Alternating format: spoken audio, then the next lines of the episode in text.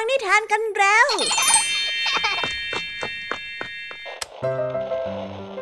คุณกำลังรับฟัง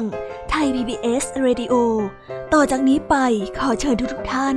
รับฟังรายการ นิทานแสนสนุกสุดหันษาที่รังสรรค์มาเพื่อน้องๆ ในรายการ Kiss Out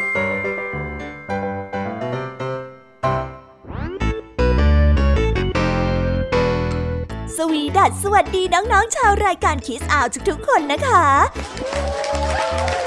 วันนี้พี่แยมมี่กับผองเพื่อน ก็ได้เตรียมนิทานสนุกๆมาเล่าให้กับน้องๆได้ฟัง เพื่อเปิดจินตนาการ แล้วก็ตะลุยไปกับโลกแห่งนิทานนั่นเอง น้องๆอยากจะรู้กันแล้วหรือยังคะ ว่าวันนี้พี่แยมมี่และผองเพื่อนได้เตรียมนิทานเรื่องอะไรมาฝากน้องๆกันบ้าง เอาละค่ะ เราไปเริ่มต้นกันที่นิทานของคุณครูไหว วันนี้นะคะ คุณครูไหวได้จัดเตรียมนิทานทั้งสองเรื่องมาฝากพวกเรากันค่ะ ในนิทานเรื่องแรกของคุณครูไหว มีชื่อเรื่องว่า เป็ดไก่ ต่อกันด้วยเรื่อง เล่นแร่แปรธาตุส่วนนิทานของทั้งสองเรื่องนี้จะเป็นอย่างไร และจะสนุกสนานมากแค่ไหน น้องๆต้องรอติดตามรับฟังกันในช่วงของคุณครูไหวใจดีกันนะคะ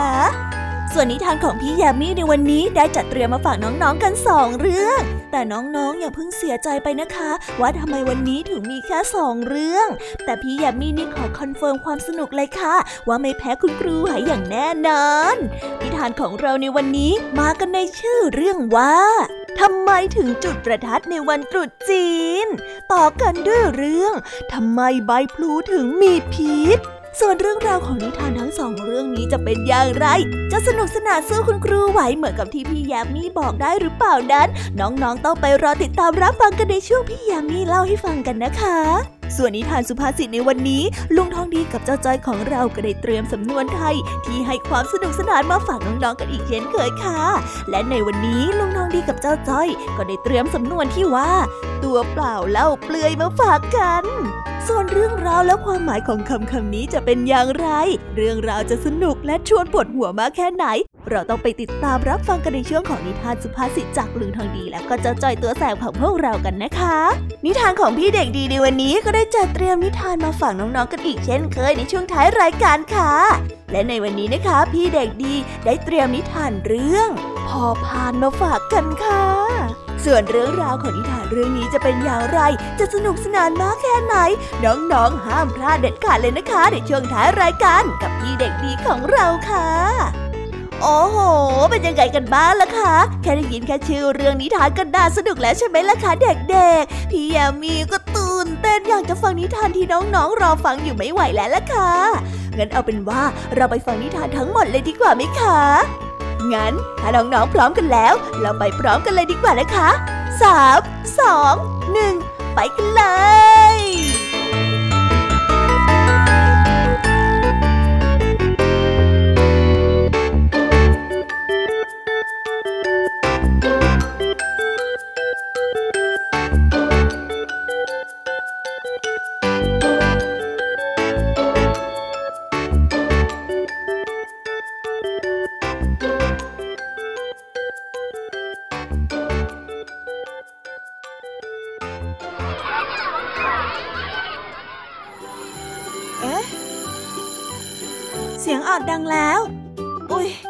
ไปเข้าเรียนแล้วล่ะค่ะ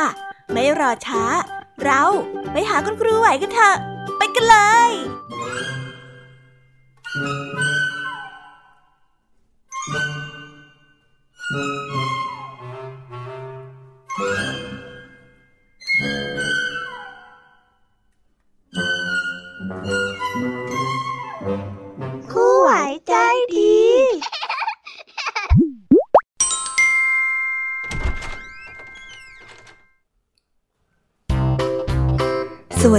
ค่ะเด็กๆ วันนี้นะคะก็กลับมาพบกับคุณครูไหวกันอีกเช่นเคยค่ะ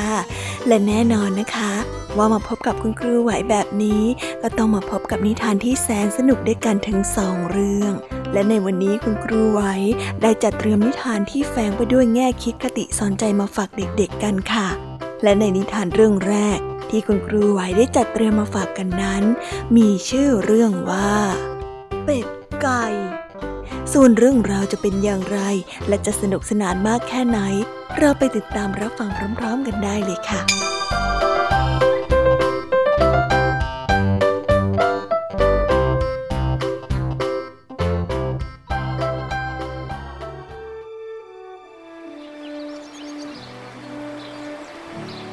กันละครั้งหนึ่ง มาแล้ว สัตว์ทั้งหลายยังพูดภาษามนุษย์ได้ เป็ดและไก่ได้รู้สึกเดือดร้อนมาก ที่มนุษย์นั้นมักจะฆ่าเป็ดและไก่เป็นอาหาร จึงได้ปรึกษากันว่าจะไปร้องทุกข์ต่อพระอิศวรให้พระอิศวรนั้นไปสั่งห้ามให้มนุษย์ ห้ามฆ่าเป็ดฆ่าไก่เป็นอาหารอีกเผอิญมนุษย์นั้นได้ยินเป็ดกับไก่ได้ปรึกษากัน จึงได้รีบหาทางป้องกัน มนุษย์จึงได้นำอาหารที่ทำจากเนื้อเป็ดเนื้อไก่ไปถวายกับพระอินทร์พอเป็ดและไก่กำลังเดินเข้าไปใกล้ๆ กับที่พระอินทร์ประทับอยู่ มนุษย์ก็ได้รีบทูลถามพระอินทร์ว่า อาหารที่ถวายไปในวันนี้เป็นอย่างไรบ้าง พระอิศวรก็ได้ตอบกลับมาว่าเฮ้นี่มันเนื้ออะไรเนี่ย อร่อยดีนี่ข้าอยากกินอีกจังเลยในวันที่เป็ดและไก่กำลังเดินทางไปร้องทุกข์กับพระอิศวรก็ได้เห็นมนุษย์ยื่นอาหารให้กับพระอิศวรเป็นที่เรียบร้อยแล้ว เป็ดไก่ที่อยู่ข้างหน้าได้ยินก็ตกใจ และนิ่งอึ้งอยู่ ไก่อูที่อยู่ข้างหลังจึงได้ร้องถามว่าพ่อท่านว่ายังไงนะท่านว่ายังไง เจ้าไก่แจ้ที่อยู่ข้างหน้าก็ได้ร้องตอบไปว่าท่านว่าจะเอาอีกอะเป็ดได้ฟังดังนั้นก็ตกใจและได้รีบร้องออกมาว่ากับกับกับเธอเออ กับและตั้งแต่นั้นเป็นต้นมา เป็ดไก่ก็ร้องเสียงดังมาตลอด และเป็นสัตว์ที่ขี้ตกใจขี้กลัวไปเลยล่ะค่ะ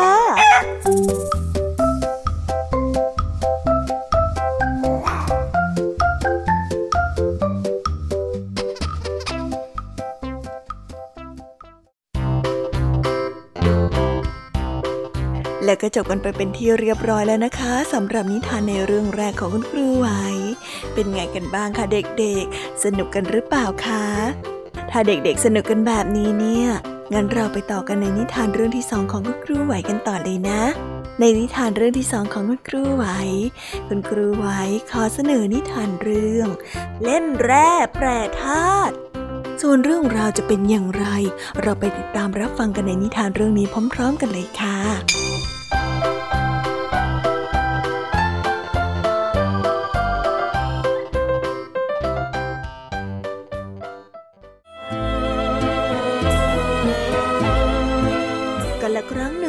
มาแล้ว มีชายหนุ่มชาวสวนผู้หนึ่งไปได้ตำราเล่นแร่แปรธาตุมา ซึ่งกล่าวถึงวิธีการเปลี่ยนโลหะธรรมดาให้กลายเป็นทองคำ ชายคนนั้นสนใจจึงได้ทดลองผสมแร่ธาตุต่างๆ เพื่อให้ได้ทองคำมา จนไม่เป็นอันทำมาหากินอะไรเลย และยากจนลงทุกวันทุกวันภรรยาของเขามีความทุกข์เป็นอย่างมาก จึงได้เดินทางไปหาพ่อของตนพ่อตาของชายคนนั้นจึงได้หาอุบายทำให้ลูกเขย เลิกหมกมุ่นเช่นนั้นเสียที จึงได้ไปบอกกับลูกเขยว่า พ่อได้ตำราเล่นแร่แปรธาตุมาใหม่ แต่การจะทำเนี่ยต้องใช้นวลใบตองหนักหนึ่งกิโลกรัม และถ้าหากว่าเจ้าหานวลใบตองมาให้พ่อได้เนี่ย เดี๋ยวพ่อจะเป็นคนบอกวิธีให้ ตกลงไหม ได้สิครับพ่อ เดี๋ยวผมหามาให้นะชายผู้นั้นก็ดีใจ แต่การที่จะได้นวลใบตองนั้น เขาต้องปลูกต้นกล้วยเป็นจำนวนมาก และก็เก็บนวลใบตองจากใบตองแต่ละใบ เขาจึงได้เริ่มลงมือปลูกกล้วยเป็นจำนวนหลายไร่ ในไม่ช้า ต้นกล้วยก็โต ภรรยาของเขาก็เก็บผลกล้วยขาย ชายผู้นั้นไม่สนใจกับการค้าขาย แต่ได้นั่งตัดใบตองมา และปาดนวลของตองเก็บเอาไว้ ภรรยาของเขาก็เก็บใบตองนั้นมามัดขายต่อไป เขาได้ทำแบบนี้อยู่หลายปี จนวันหนึ่งเขาสามารถเก็บรวบรวมนวลของใบตองได้หนักถึงหนึ่งกิโลกรัม เขาได้นำนวลของใบตองนั้นไปให้กับพ่อตา แล้วได้บอกกับพ่อตาว่า นี่ครับพ่อ ผมเอานวลใบตองมาให้แล้วหนึ่งกิโลตามที่พ่อบอกไว้เลย ตอนนี้พ่อต้องบอกผมแล้วนะว่ามันทำยังไงนะ่ะพ่อตาจึงได้เรียกภรรยาของชายหนุ่มออกมา และได้พูดว่าอ้าวนางหนูเอ้ย ไปเอาทองที่เจ้าเก็บไว้มาให้สามีเจ้าดูสิภรรยาของเขาก็ได้นำทองคำออกมาหลายหีบให้กับชายคนนั้น ชายคนนั้นรู้สึกแปลกประหลาดใจมากพอตาเขาจึงได้พูดว่า นี่แหละทองคำจากนวลใบตองหนึ่งกิโลที่ข้าตกลงไว้ เป็นยังไงล่ะ เจ้าเห็นวิธีทำนวลใบตองให้เป็นทองคำแล้วหรือยังฮะ ที่นี้เจ้าก็จำไว้นะ ว่าอย่ามัวหมกมุ่นกับวิธีที่มันไม่เป็นเหตุเป็นผลเลย สู้ทำงานตั้งใจขยันแบบนี้ดีกว่านะ เชื่อพ่อเถอะชายผู้นั้นได้ฟังก็คิดได้ และได้เลิกหมกมุ่นเล่นแร่แปรธาตุและตั้งอกตั้งใจทำสวนต่อไป จนร่ำรวยมีเงินทองมากมาย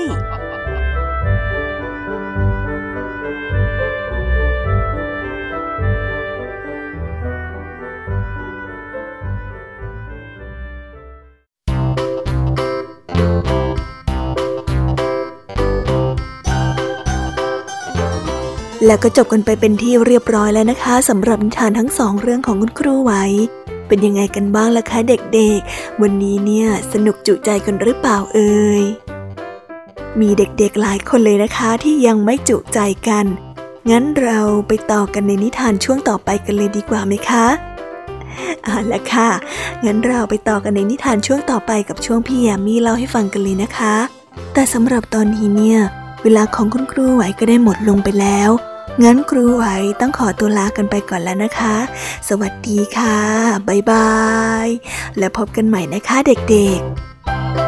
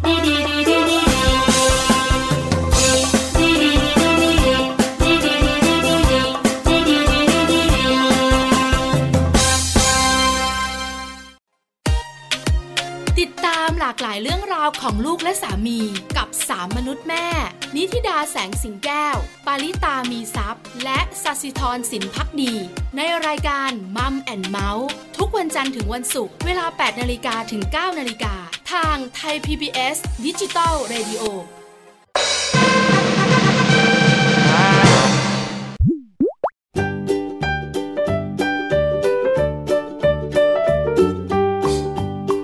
สวีดัสวัสดีค่ะ น้องๆที่น่ารักทุกๆคนของพี่ยามีนะคะ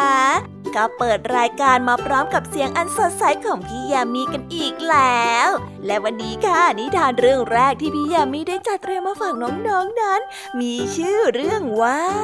ทำไมจึงจุดประทัดในวันตรุษจีน ส่วนเรื่องราวจะเป็นอย่างไรจะสนุกสนานมากแค่ไหน เราไปติดตามรับฟังพร้อมๆกันได้เลยค่ะ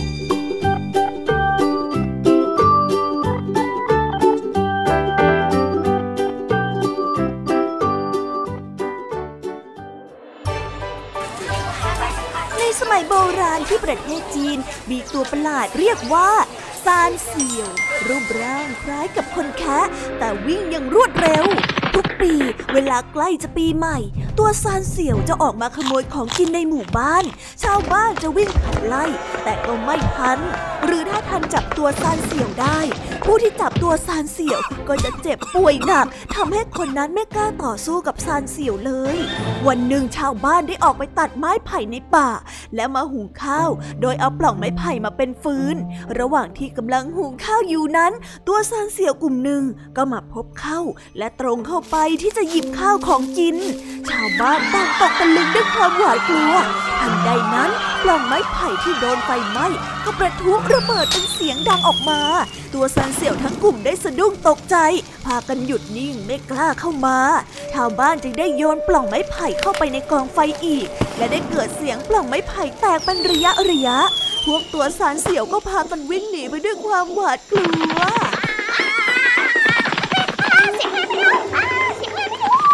ตั้งแต่นั้นเป็นต้นมาเมื่อถึงเทศกาลปีใหม่ ที่พวกตัวซานเสี่ยวจะลงมาขโมยของกิน ชาวบ้านก็จะจัดการหาปล่องไม้ไผ่เอาไว้เป็นจำนวนมาก และเอามาใส่ไว้ที่กองไฟ เพื่อให้เกิดเสียงดังประทุออกมา เพื่อเป็นการขับไล่ตัวซานเสี่ยวนั่นเอง ต่อมาก็ได้มีการนำดินประสิว ไปประจุกับปล่องไม้ไผ่เล็กๆ และได้นำไปเผาไฟ เพื่อให้ระเบิดและเป็นควัน เพื่อขับไล่ตัวซานเสี่ยวและพูดผีร้าย ตลอดจนโรคภัยต่างๆ และมักจะจุดในช่วงเทศกาลปีใหม่ด้วย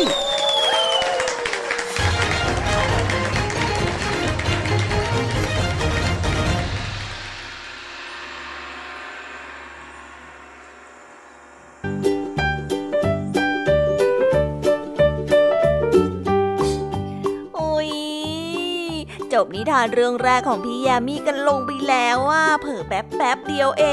ง แต่พี่ยามีรู้นะคะว่าน้องๆออย่างไม่จุใจกันอย่างแน่นอน พี่ยามีก็เลยเตรียมนิทานแนวเรื่องที่สองมาฝากเด็กๆกันค่ะ ในนิทานเรื่องที่สองนี้ มีชื่อเรื่องว่าทำไมยอดใบพลูถึงมีพิษ ส่วนเรื่องราวจะเป็นอย่างไร และจะสนุกสนานมากแค่ไหน เราไปรับฟังพร้อม ๆ กันได้เลยค่ะ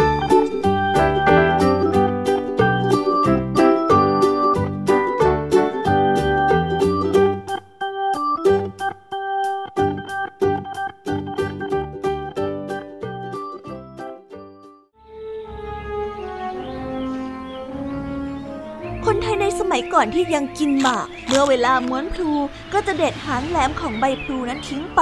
เพราะเชื่อว่าหางแหลมหรือว่ายอดใบพลูนี้จะมีพิษ ดังเรื่องเล่าว่า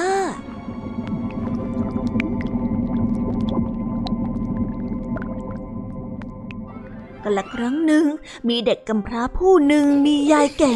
นำไปเลี้ยงจนเจริญเติบโต และเรียกชื่อว่า เท้ากำพร้า เท้ากำพร้านี้เป็นคนที่มีบุญ มีความสามารถสร้างหลักฐานได้ เขามีภรรยาสวยงามมาก และมีเพื่อนสนิทที่เป็นผีชื่อว่า ผีน้อยภรรยาของเท้ากำพร้าสวยมาก จนพระอินทร์นั้นหลงรัก จะนำนางไปเป็นพระมเหสี แต่นางนั้นเป็นมนุษย์จึงยังนำไปไม่ได้ต้องให้นางเสียชีวิตไปซะก่อน แล้วจึงนำวิญญาณไปได้ พระอินทร์จึงให้สัตว์ต่างๆ มาประชุมเพื่อหาวิธีผีน้อยเพื่อนของเท้ากำพร้าก็ไปร่วมประชุมด้วย ผีน้อยจึงได้แอบถามถึงวิธีที่สัตว์เหล่านั้นจะนำวิญญาณนางมา แล้วผีน้อยก็ได้รีบมาบอกนางให้แก้ไข สัตว์ตัวแรกก็คือแมงป่อง จะซ่อนอยู่ที่กองฟืน พอนางหยิบฟืนไปหุงข้าว แมงป่องนั้นก็จะต่อยนางให้นางเสียชีวิต เมื่อนางทราบดังนั้นก็รีบไปฆ่าแมลงป่องซะก่อน สัตว์ตัวที่สองก็คืองูเห่า จะซ่อนตัวอยู่ในหม้อนึ่งข้าว นางได้ยกหม้อนึ่งขึ้น และตั้งบนเตาไฟ และหลังจากนั้นงูเห่าก็จะกัดนาง เพื่อให้นางเสียชีวิต และก็ไปเป็นภรรยาของพระอินทร์ เมื่อนางได้ทราบก่อน จึงได้เอาถ่านนั้นปิดปากหม้อ และแล้วก็ยกหม้อขึ้นกองไฟ งูเห่าจึงได้ถูกต้มและเสียชีวิตอยู่ในหม้อนั้น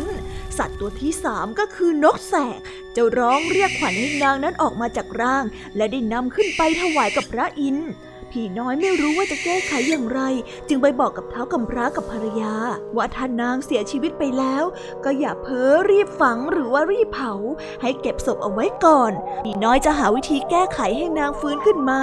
เมื่อนกแสกมาเรียกและนำขวัญของนางขึ้นไปถวายกับพระอินทร์พระอินทร์ดีพระไทยมาก ได้จัดงานเลี้ยงเป็นการใหญ่ ผีน้อยได้รับอาสาเป็นผู้เทเล้าและมอมนกแสกจนเมา น้อยก็อาสานำนกแสกนั้นกลับบ้าน โดยใส่ลงไปในคล่องปลาและได้นำนกแสกมาที่บ้านเท้ากำพร้า ผีน้อยบังคับให้นกแสกนั้นเรียกขวัญนางให้กลับมา มิเช่นนั้นจะฆ่านกแสกตรงนี้ นกแสกจึงได้เรียกขวัญของนางมา นางนั้นก็กลับฟื้นคืนชีพขึ้นมาอีกครั้ง ผีน้อยจึงได้นำนกแสกกลับไป ระหว่างทางผีน้อยก็ได้ถามนกแสกว่าฤทธิ์ศักดิ์สิทธิ์ที่เรียกขวัญได้นี้ฤทธิ์ศักดิ์สิทธิ์อยู่ที่ไหน นกแสกได้หลงกลได้ตอบไปว่า อยู่ที่ปลายลิ้น ผีน้อยได้ขอให้นกแสกแลบลิ้นให้ดูหน่อย พอนกแสกแลบลิ้นออกมา ผีน้อยก็ได้เอามีดตัดที่ปลายลิ้น และเลือดของลิ้นนกแสกก็หยดลงไปที่ปลายใบพลูจึงถือว่าที่ปลายของใบพลูนั้นมีพิษ และเวลาจะรับประทานก็ต้องเด็ดหางอันแหลมคมของใบพลูนั้นออกซะก่อน และตั้งแต่นั้นเป็นต้นมา นกแสกก็ไม่สามารถเรียกขวัญใครได้ เพราะว่าปลายลิ้นนั้นขาดไปเสียแล้ว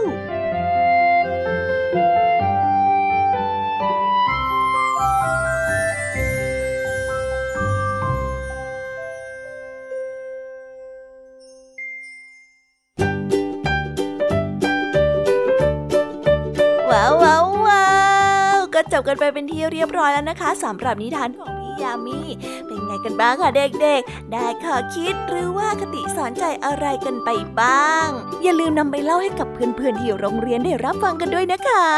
แต่สำหรับตอนนี้เนี่ยเวลาของช่วงพี่ยามีเล่าให้ฟังก็หมดลงไปแล้วล่ะค่ะ พี่ยามีก็ต้องขอส่งต่อน้องๆให้ไปพบกับลุงทองดีแล้วก็เจ้าจ้อยในช่วงต่อไปกันเลย เพราะว่าตอนนี้เนี่ยลุงทองดีกับเจ้าจ้อยอะบอกว่าให้ส่งน้องๆมาในช่วงต่อไปเร็ว อยากจะเล่านิทานจะแย่แล้วเอาละค่ะ งั้นพี่ยามีต้องขอตัวลากันไปก่อนแล้วนะคะ เดี๋ยวกลับมาพบกันใหม่ บ๊ายบา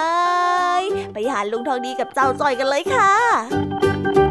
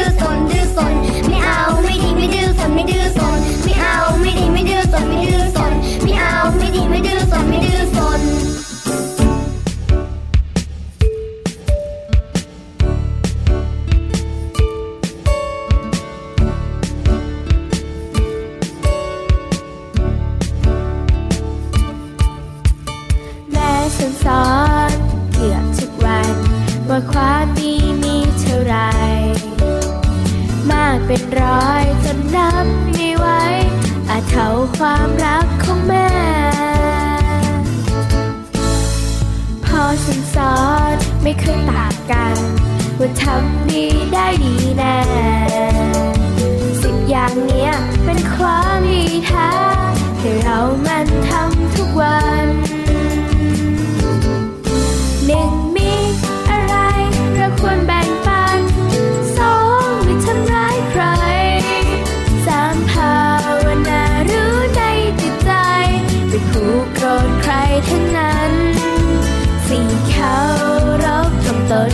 ผู้ใหญ่ห้างานสะดวกต้องช่วยกันหกคนบุญแผ่ให้ทุกท่านเจ็ดใครทำบุญให้ยินดีแปดฟังธรรมะบรรยายไม่ใช่เรื่องไกลตัวเนี่ยเด็กผู้ใหญ่ทุกด้านทุกที่ถ้าเราลงตนไม่รู้ทันก้าวแสดง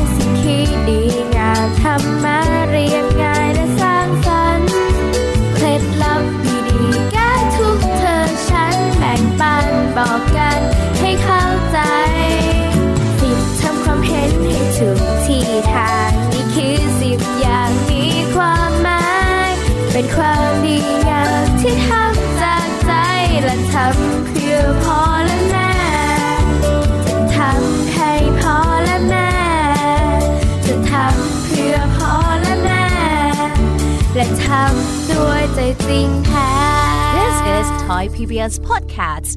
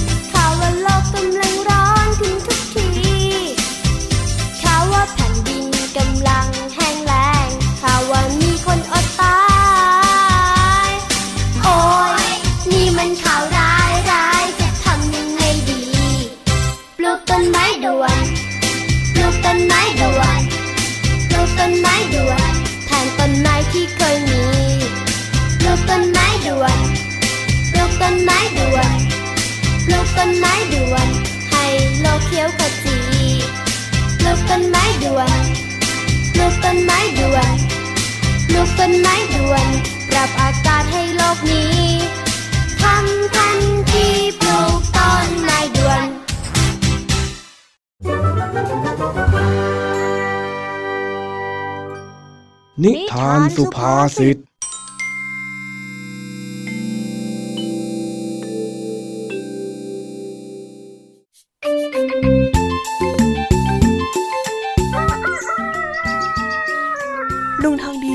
จ้าจ้อยนำเสื้อกันหนาวและผ้าห่มที่ไม่ได้ใช้ ไปบริจาคร่วมกับชาวบ้านคนอื่น ๆ ในหมู่บ้าน เพื่อส่งให้กับผู้ที่ขาดแคลนเสื้อกันหนาว ในช่วงที่ประเทศอากาศเย็นลงขนาดนี้ เมื่อถึงเวลาที่นัดกันไว้ ลุงทองดีจึงได้เดินไปเรียกเจ้าจ้อยที่บ้านอ้าวไอ้จ้อยเตรียมของเสร็จหรือยังเล่าแป๊บหนึ่งจ้ะลุงเอาเวลาอีกแป๊บหนึ่งเฮ้ยมาแล้วจ้ะมาแล้วจ้ะมาแล้วจ้ะ ทำไมเองถึงได้ช้าขนาดนี้เนี่ยฮะ นัดกันไว้แล้วทำไมถึงไม่รักษาเวลาฮะ โอ้ลุง การที่เราจะบริจาคของรักของห่วง เราก็ต้องใช้เวลาหน่อยสิ แหมเตรียมนานขนาดนี้เนี่ย ใจคอเองจะเอาเสื้อผ้าทั้งบ้านไปบริจาคเลยหรือยังไงกันจ้าไม่ได้จะบริจาคหมดสักหน่อย ก็แค่ใจเลือกไม่ถูกว่าจะเอาเสื้อตัวไหนไปบริจาคดี ตัวนั้นก็อยากเก็บ ตัวนี้ก็อยากใส่ จอยตัดจอยไม่ได้เลยอะจ้าลุง อย่าหวงอะไรไม่เข้าเรื่องสิ เสื้อผ้าตอนที่เองเด็กๆน่ะ ตอนนี้ก็คงใส่ไม่ได้แล้วเก็บไปบริจาคเถอะ อย่ามัวเสียดายไปเลย แต่มันก็อดเสียดายไม่ได้นี่จ้าลุง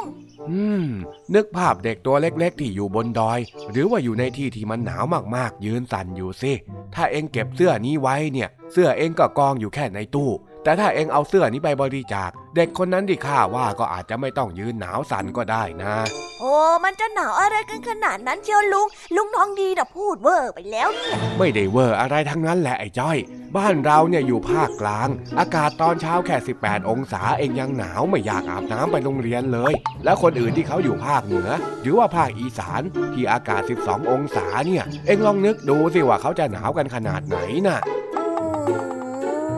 จริงด้วยจอยเชื่อลุงทองดีก็ได้งั้นจอยบริจาคเสื้อนี้ได้แบบไม่ข้องใจแล้วล่ะจ้ะเออ ดีแล้วดีแล้ว เราต้องรู้จักเห็นใจเพื่อนมนุษย์ด้วยกันบ้าง อย่างเราเนี่ยยังพอมีกำลังทรัพย์ซื้อใส่เองได้ แถมอีกอย่างบ้านเราก็ไม่ได้ประสบภัยหนาวเท่าไหร่เทียบกับที่อื่นที่เขาหนาวมากๆ เนี่ย แถมบางคนเนี่ยยังตัวเปล่าเล่าเปลือยแบบนั้นน่ะ มันน่าสงสารจะตายไป ถ้าเราไม่ช่วยเขาแล้วเขาจะอยู่ยังไงเล่าเมื่อกี้ลุงทองดีบอกว่ามีคนตัวเปล่าตัวเปลือยด้วยเหรอจ๊ะตัวเปล่าเล่าเปลือยต่างหากเล่าอ่าก็นั่นแหละ นี่ประเทศเรามีคนน่าสงสารขนาดที่ไม่มีเสื้อผ้าใส่ แล้วก็เดินเปลือยล่อนจ้อนในฤดูหนาวเลยเหรอ โอ้ย ไม่ใช่แบบนั้น ตัวเปล่าเล่าเปลือยที่ข้าพูดเนี่ย เป็นสำนวนไทยที่หมายถึง ไม่มีทรัพย์สมบัติ ฐานะไม่ดี หรือว่าเป็นคนไร้ญาติขาดมิตรอะไรอย่างนี้ต่างหากเล่าอ๋อจอยก็ตกใจหมด นึกภาพแล้วหนาวแทนเลย เฮ้ย เอ็งเนี่ยก็คิดลึกไปเรื่อย ก็จอยไม่รู้สำนวนเยอะเหมือนลุงน้องดีนี่นาเออเฮ้ย ไปไปไปไปได้แล้วป่านนี้เนี่ยชาวบ้านนาป่าดอนก็คงช่วยบริจาคเสื้อผ้าจนเต็มคันรถหมดแล้วละมั้งเนี่ย อ้าว ถ้าหากว่ามีเยอะขนาดนั้นแล้วจอยไม่ต้องบริจาคก็ได้แล้วสิแหมไอ้จ้อย เดินถือมาถึงขนาดนี้แล้วยังจะไม่บริจาคอีกเหรอเองเนี่ยมันงกไม่เข้าเรื่องจริง ๆ อธิบายให้ฟังก็แล้ว ยังจะไม่เข้าใจอีกเนาะจอยล้อเล่นนะจ๊ะลุงไปไปไปจอยพร้อมที่จะส่งต่อเสื้อกันหนาวให้กับน้องๆที่อยู่ห่างไกลแล้วล่ะจ้าเออทำดีทั้งทีเนี่ยมันต้องจิตใจแจ่มใสแบบนี้สิแน่นอนสิจ๊ะลุง ว่าแต่ลุงทองดีอะคงมีเสื้อผ้าคนแก่บริจาคเยอะเลยใช่ไหมจ๊ะ ก็ใช่นะสิ เอ๊ะ ไอ้จ้อย นี่เอ็งหลอกว่าข้าแกเหรอฮะ เฮ้ยเอ้ยเอ้ยเปล่านะนี่นะจอยไม่ได้หลอกว่าลุงทองดีสักกันหน่อยหนึ่ง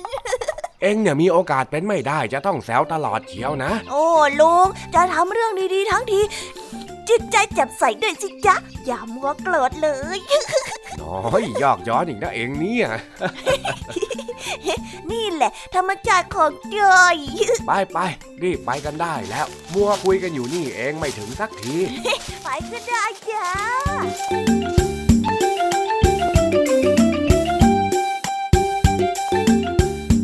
จบไปแล้วนะคะสำหรับนิทานสุภาษิตสนุกสนุกจากลุงทองดี แล้วก็เจ้าจอยจอบปัญหาของเรา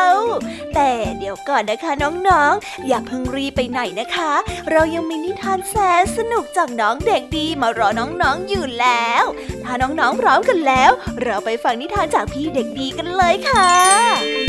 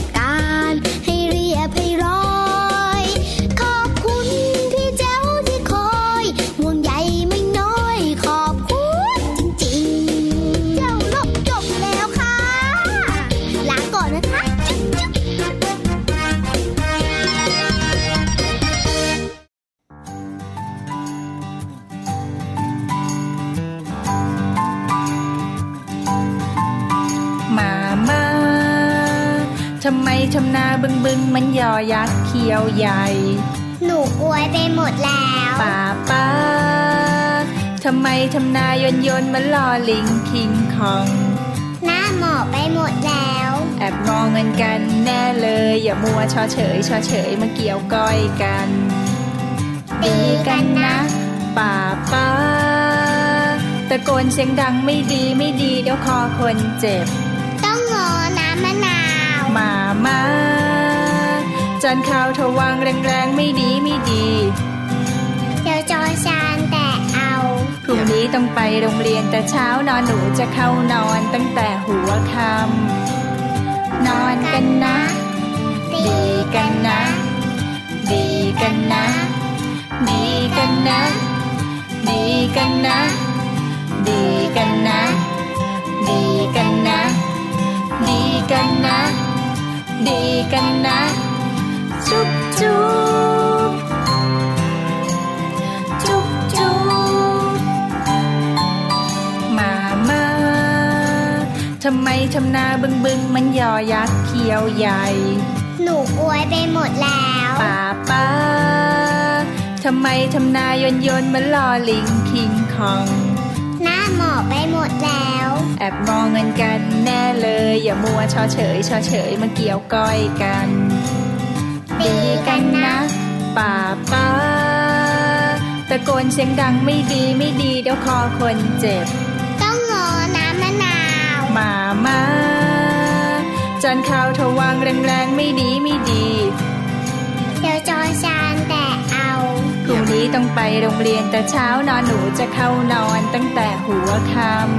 ำนอนกันนะ ดีกันนะ ดีกันนะ ดีกันนะ ดีกันนะ ดีกันนะ ดีกันนะ ดีกันนะ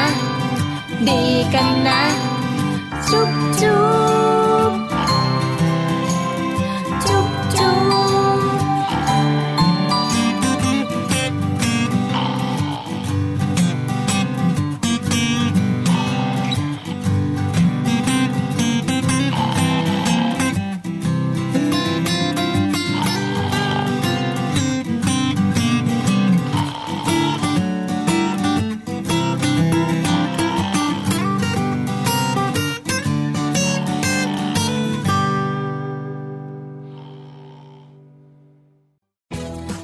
ไทย PBS ดิจิทัล Radio Infotainment for All สถานีวิทยุดิจิทัล จากไทย PBS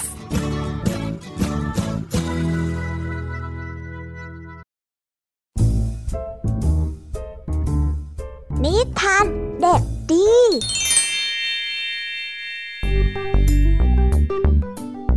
สวัสดีครับน้องๆ วันนี้ก็กลับมาพบกับพี่เด็กดีกันอีกแล้ว และแน่นอนว่ามาพบกับพี่เด็กดีแบบนี้ ก็ต้องกลับมาพบกับนิทานที่แสนสนุกกันในช่วงท้ายรายการ และวันนี้นะครับ พี่เด็กดีก็ได้เตรียมนิทานเรื่องพอพานมาฝากกัน ส่วนเรื่องราวจะเป็นอย่างไร ถ้าน้องๆออยากจะรู้กันแล้ว งั้นเราไปติดตามรับฟังกันได้เลยครับ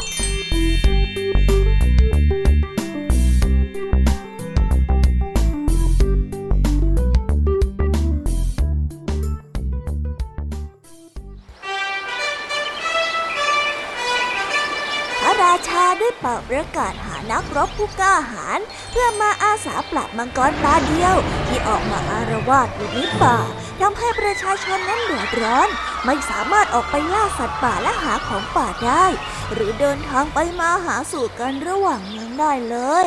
หลังจากที่เฝ้ารอคอยมาเป็นเวลานาน ในที่สุดก็มีสองอัศวินอาสาทำหน้าที่นี้ พระราชาพอพระทัยยิ่ง ได้รับปากว่าจะมอบรางวัลให้เป็นทรัพย์สมบัติจำนวนมาก โดยทรงมอบดาบวิเศษ และทองคำกองพูนบนพานทอง นอกจากนั้นแล้วเมื่อปฏิบัติภารกิจเสร็จ ยังจะได้อภิเษกสมรสกับพระธิดาอีกด้วย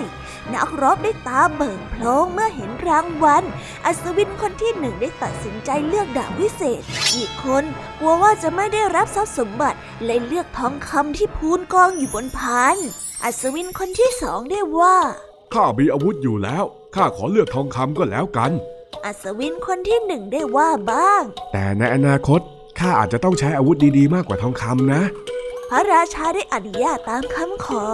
ในวันรุ่งขึ้น นักรบทั้งสองได้ออกเดินทางตามหามังกร พวกเขาได้พบมังกรร้ายที่หุบเขานรกหุบเขาที่ก้นเหวนั้นมีแต่โครงกระดูกกองพนันทันทึก เจ้ามังกรตาเดียวได้รู้สึกถึงอันตรายที่กำลังจะเกิดขึ้น มันจึงได้ต่อสู้อย่างเต็มที่ระหว่างสู้รบอัศวินคนที่สองมัวแต่ห่วงทรัพย์สมบัติและขาดอาวุธที่ดี จึงได้เพลียงพล้ำถูกมังกรนั้นทำร้ายจนเสียชีวิต ส่วนอัศวินคนที่หนึ่งเพราะว่ามีดาบวิเศษ จึงได้ใช้ดาบวิเศษนั้นแทงเข้าไปที่หัวใจของมังกรร้ายได้สำเร็จ มังกรร้ายได้ล้มลงและขาดใจเสียชีวิต และก่อนที่มันจะเสียชีวิต มันยังคายหัวใจเพชรออกมาอีกด้วย อัศวินคนที่หนึ่งได้เก็บทองคำที่พูนอยู่บนพานทองกับหัวใจเพชรของมังกร วิ่งและกลับไปที่วังด้วยความดีใจ พระราชาเห็นดังนั้นก็ดีใจมาก ได้ทรงจัดงานอภิเษกที่ยิ่งใหญ่ที่สุดและไม่เคยเกิดขึ้นมาก่อน อัศวินคนที่หนึ่งได้มอบหัวใจเพชรนี้ให้กับเจ้าหญิงแสนสวย และได้ครองคู่รักกันตราบนานเท่านั้น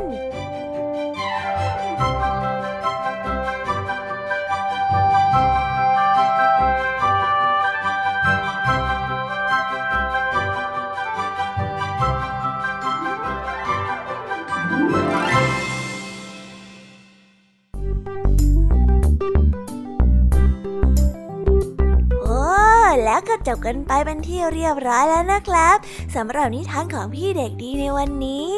เป็นยังไงกันบ้างล่ะครับน้องๆ สนุกกันหรือเปล่าเอ่ยถ้าน้องๆสนุกกันแบบนี้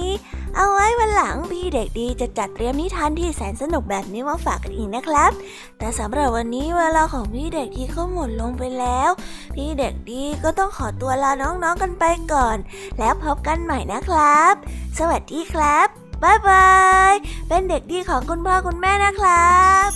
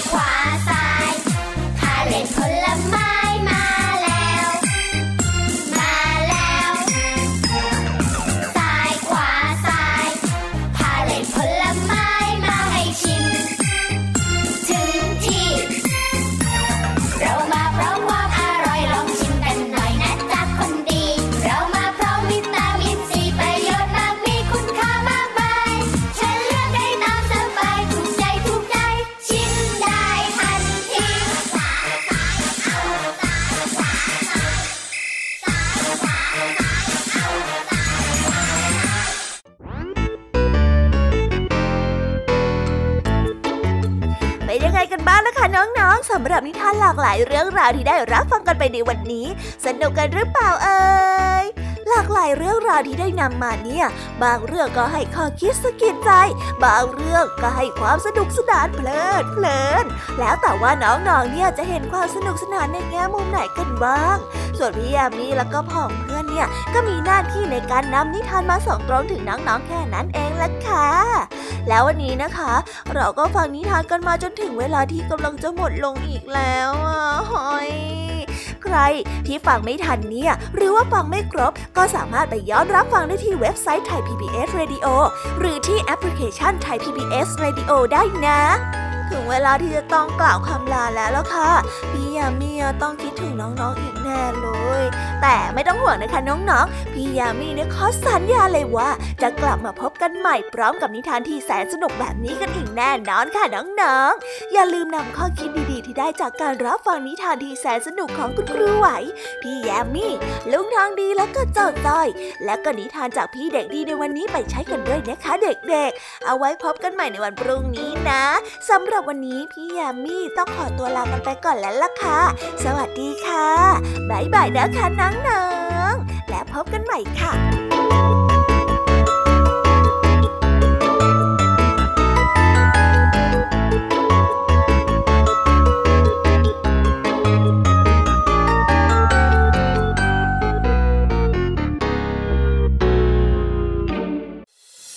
ติดตามรับฟังรายการย้อนหลังได้ที่เว็บไซต์และแอปพลิเคชันไทย PBS Radio ไทย PBS ดิจิทัล Radio วิทยุข่าวสารสาระ เพื่อสาธารณะและสังคม